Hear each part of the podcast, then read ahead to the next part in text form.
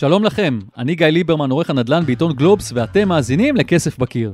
פודקאסט על אנשים שהחליטו לשים את הכסף שלהם על נדל"ן. היום אנחנו מארחים אצלנו פודקאסט נוסף מבית גלובס שחוזר אלינו בשבוע הבא לעונה חדשה. שמו בישראל, דברים שרואים משם. בכל פרק שלומית רביד משוחחת עם ישראלית או ישראלי שחיים איפשהו על הגלובוס ומנסה להבין לעומק את חיי היומיום שלהם. איך זה לגור, לעבוד, לגדל ילדים, להקים עסק, להתמודד עם בירוקרטיה במדינה אחרת, ובעיקר, איך החיים פה נראים משם.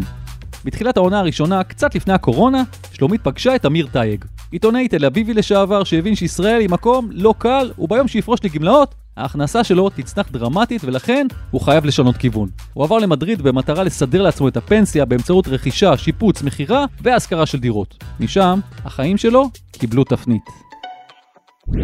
אמיר טייג התחיל לחשוב על הפנסיה כבר כשהיה בן 20 ומשהו, כשכל החברים שלו עוד לא הבינו על מה הוא מדבר ולמה זה בכלל חשוב.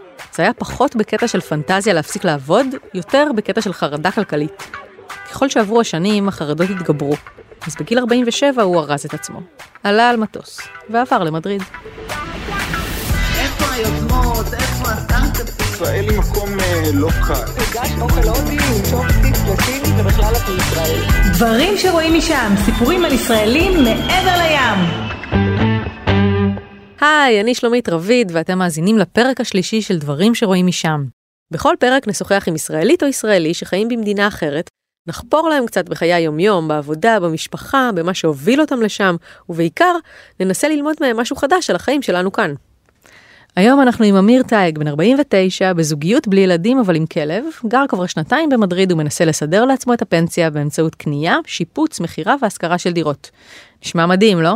בואו נתקשר אליו. הלו, שלום, מה נשמע? הכל בסדר. איפה אני תופסת אותך עכשיו?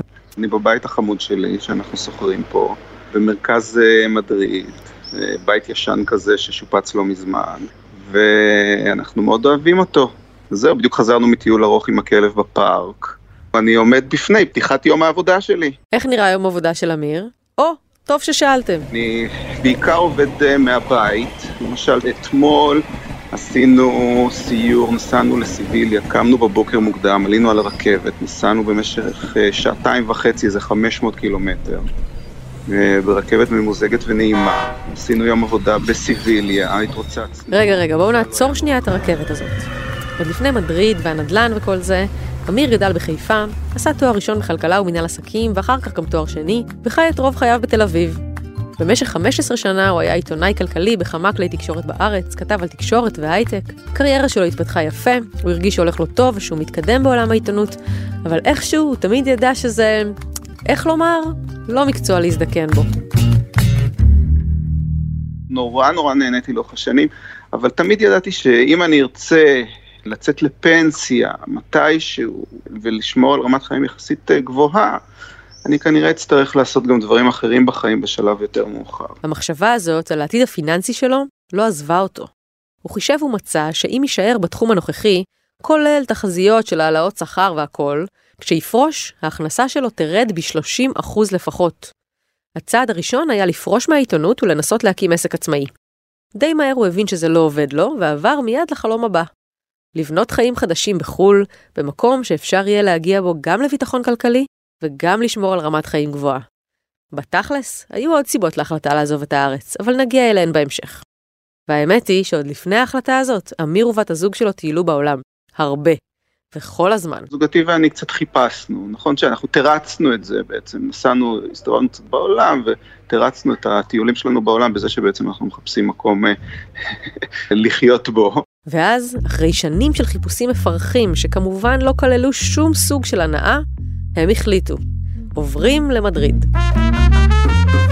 בגלל שיש פה אווירה, יש אוכל נהדר, וזה איזשהו שילוב אה, מעניין כזה בין אירופה קלאסית ובין אה, ארץ שהיא עדיין קצת מחוספסת, זאת אומרת, היא לא כזאת נקייה ומעודנת כמו חלק גדול מבירות אירופה. היא עדיין כזאת, יש לה יותר אופי בעיניי.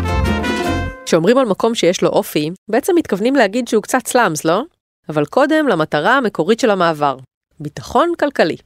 אמיר ובת זוגו בנו תוכנית עסקית ליום שבו יעזבו את הארץ, שנולדה בעצם מתוך שילוב של היכולות המקצועיות והכלכליות שלהם.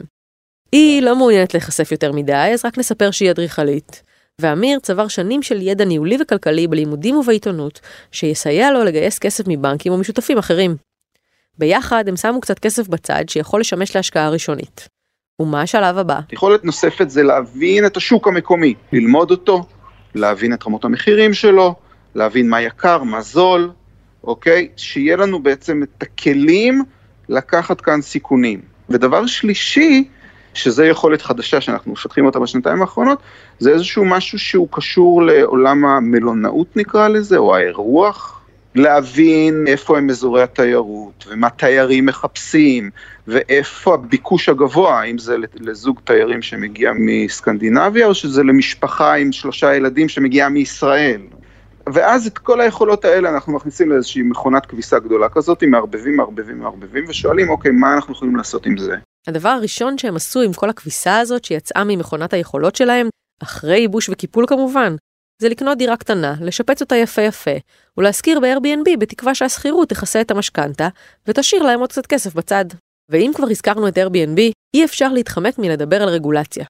בארץ התחום עדיין פרוץ לחלוטין, למרות שהצורך למסות את ההכנסות של משכירי הדירות חוזר לכותרות מדי כמה חודשים.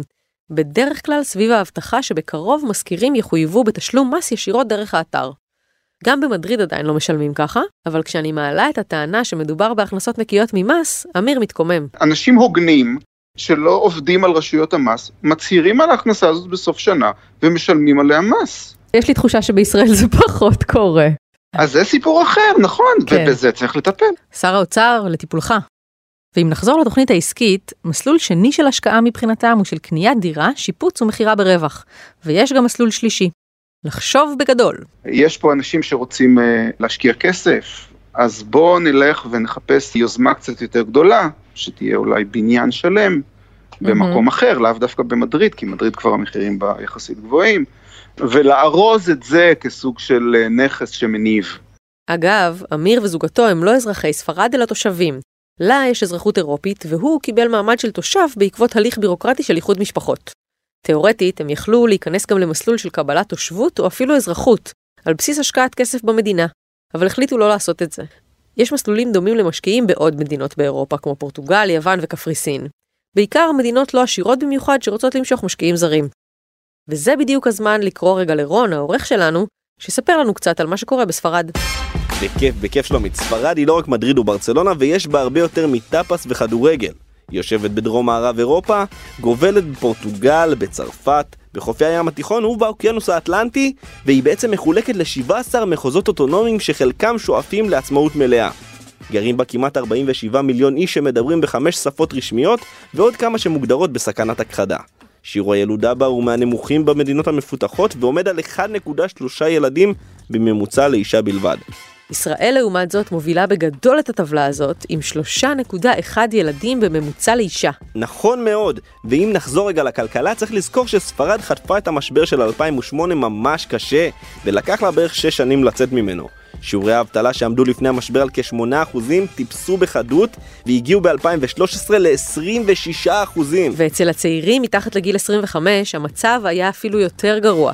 הם התחילו מ-18% לפני המשבר, ובשיא ב-2013 הגיעו ל-55% אבטלה. נתון מטורף. היום המצב שם הרבה יותר טוב, אבל עדיין לא מזהיר. שיעור האבטלה בספרד הוא השלישי בגובהו ב-OECD ועומד על 14% באוכלוסייה הכללית ועל 34% אצל הצעירים. וואו.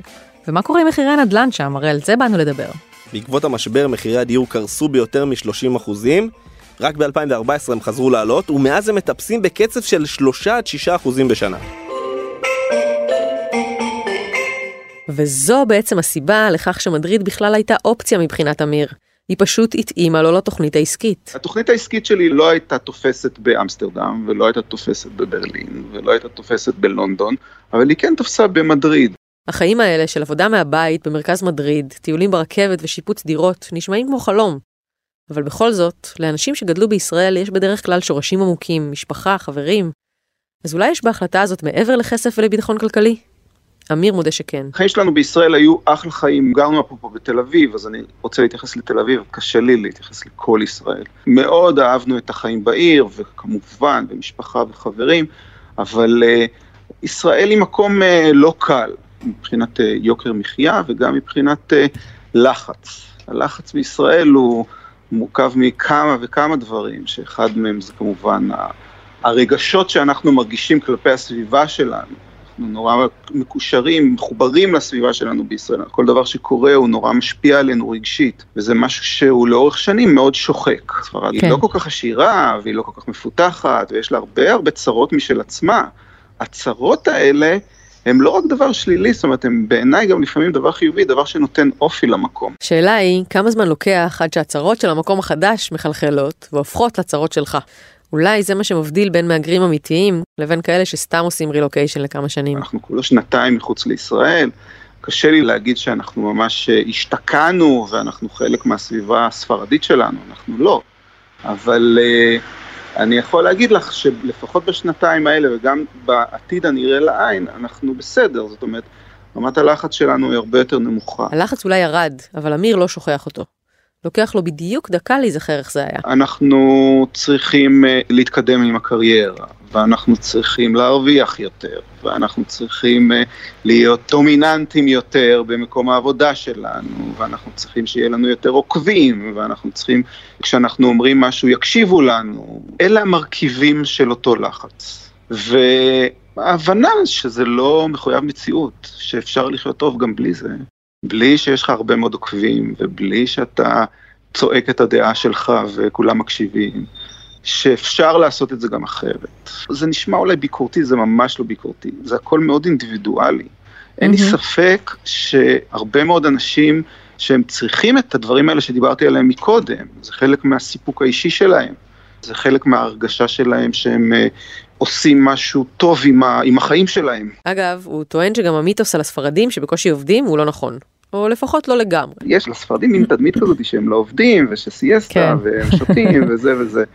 אבל כשמסתכלים על המספרים, שוב, אני כאילו, את יודעת, אני מגיע מעולם כלכלה פלוס עיתונות, תמיד הסתכלתי על הסטטיסטיקות, mm-hmm. אז רואים שמבחינת אה, המספרים הם לא עובדים פחות, הם עובדים אפילו יותר מהממוצע האירופאי.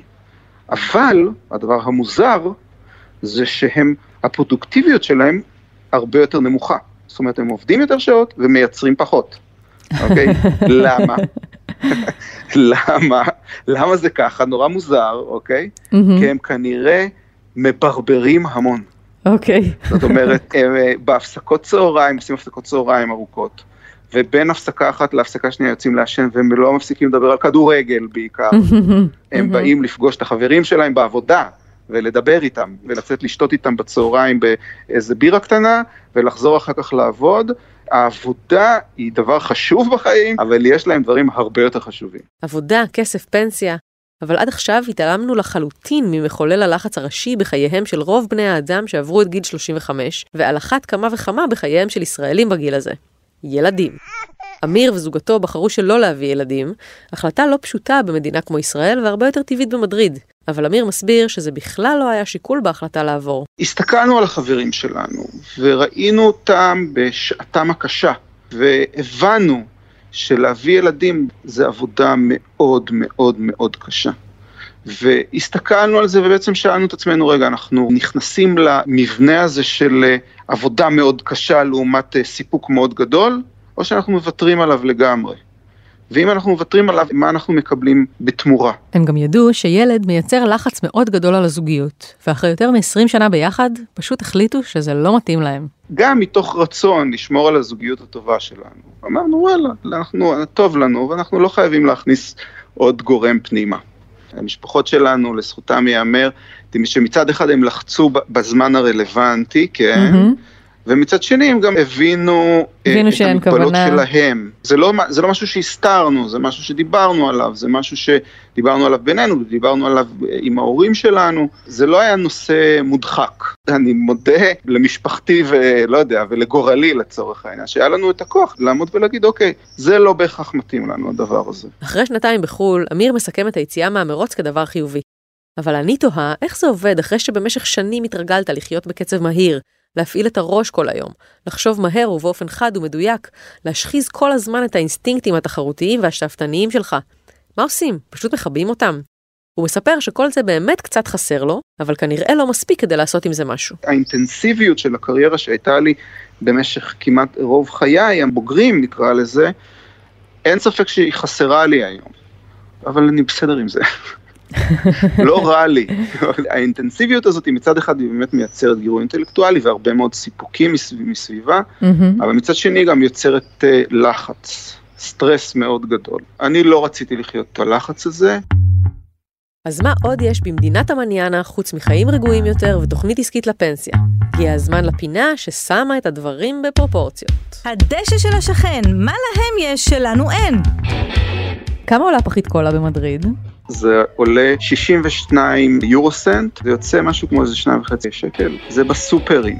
כמה זה יעלה בבתי קפה? אני מניח שזה יגיע לאזור של היורו. עדיין זה בערך חצי מהארץ בשני המקרים. כאילו המספר זהב שלי זה 30 אחוז.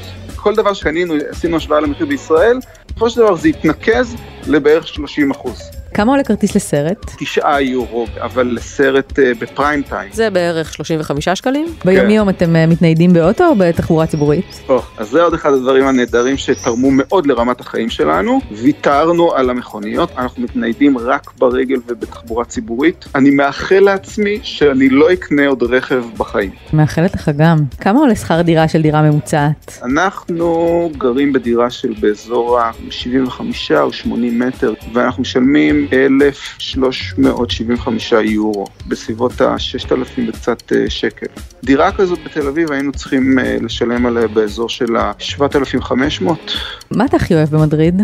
הספרדים הם מאוד סוציאליים, גם המפה הפוליטית שלהם, הם מתעסקים בעיקר בנושאים חברתיים. והמפה הפוליטית כאן, מבחינה חברתית, היא הרבה הרבה יותר שמאלה מאשר בישראל. גם המפלגה שכאילו נחשבת ימין, הם כאילו נחשבים הקפיטליסטים של, של ספרד, הייתה משתלבת ממש טוב במצע של מפלגת העבודה. מה אתה הכי פחות אוהב במדריד? הצד השני של המטבע החברתי הזה, זה שחיי הרחוב שלהם הם מאוד חסרי חוקיות נקרא לזה. זאת אומרת, הרחובות יכולים להיות מלוכלכים, לא אוספים אחרי הכלבים. ביום אה, שבת בלילה אנשים אה, נעמדים על אה, חנויות ומשתינים, יש הרבה יותר הומלסים. מצד אחד העיר מחוספסת וזה אחלה, אבל מצד שני יש דברים שקצת קשה לי איתם. למה אתה הכי מתגעגע בארץ? הגיוון של האוכל. פה יש אוכל נהדר, אבל האוכל הטוב הוא בעיקר אוכל ספרדי או אינטרפטציה על ספרדי. בתל אביב יש המון סוגים של אוכל, ופרשנויות על הסוגים האלה של האוכל, זה נהדר בעיניי. אם היה אפשר לייבא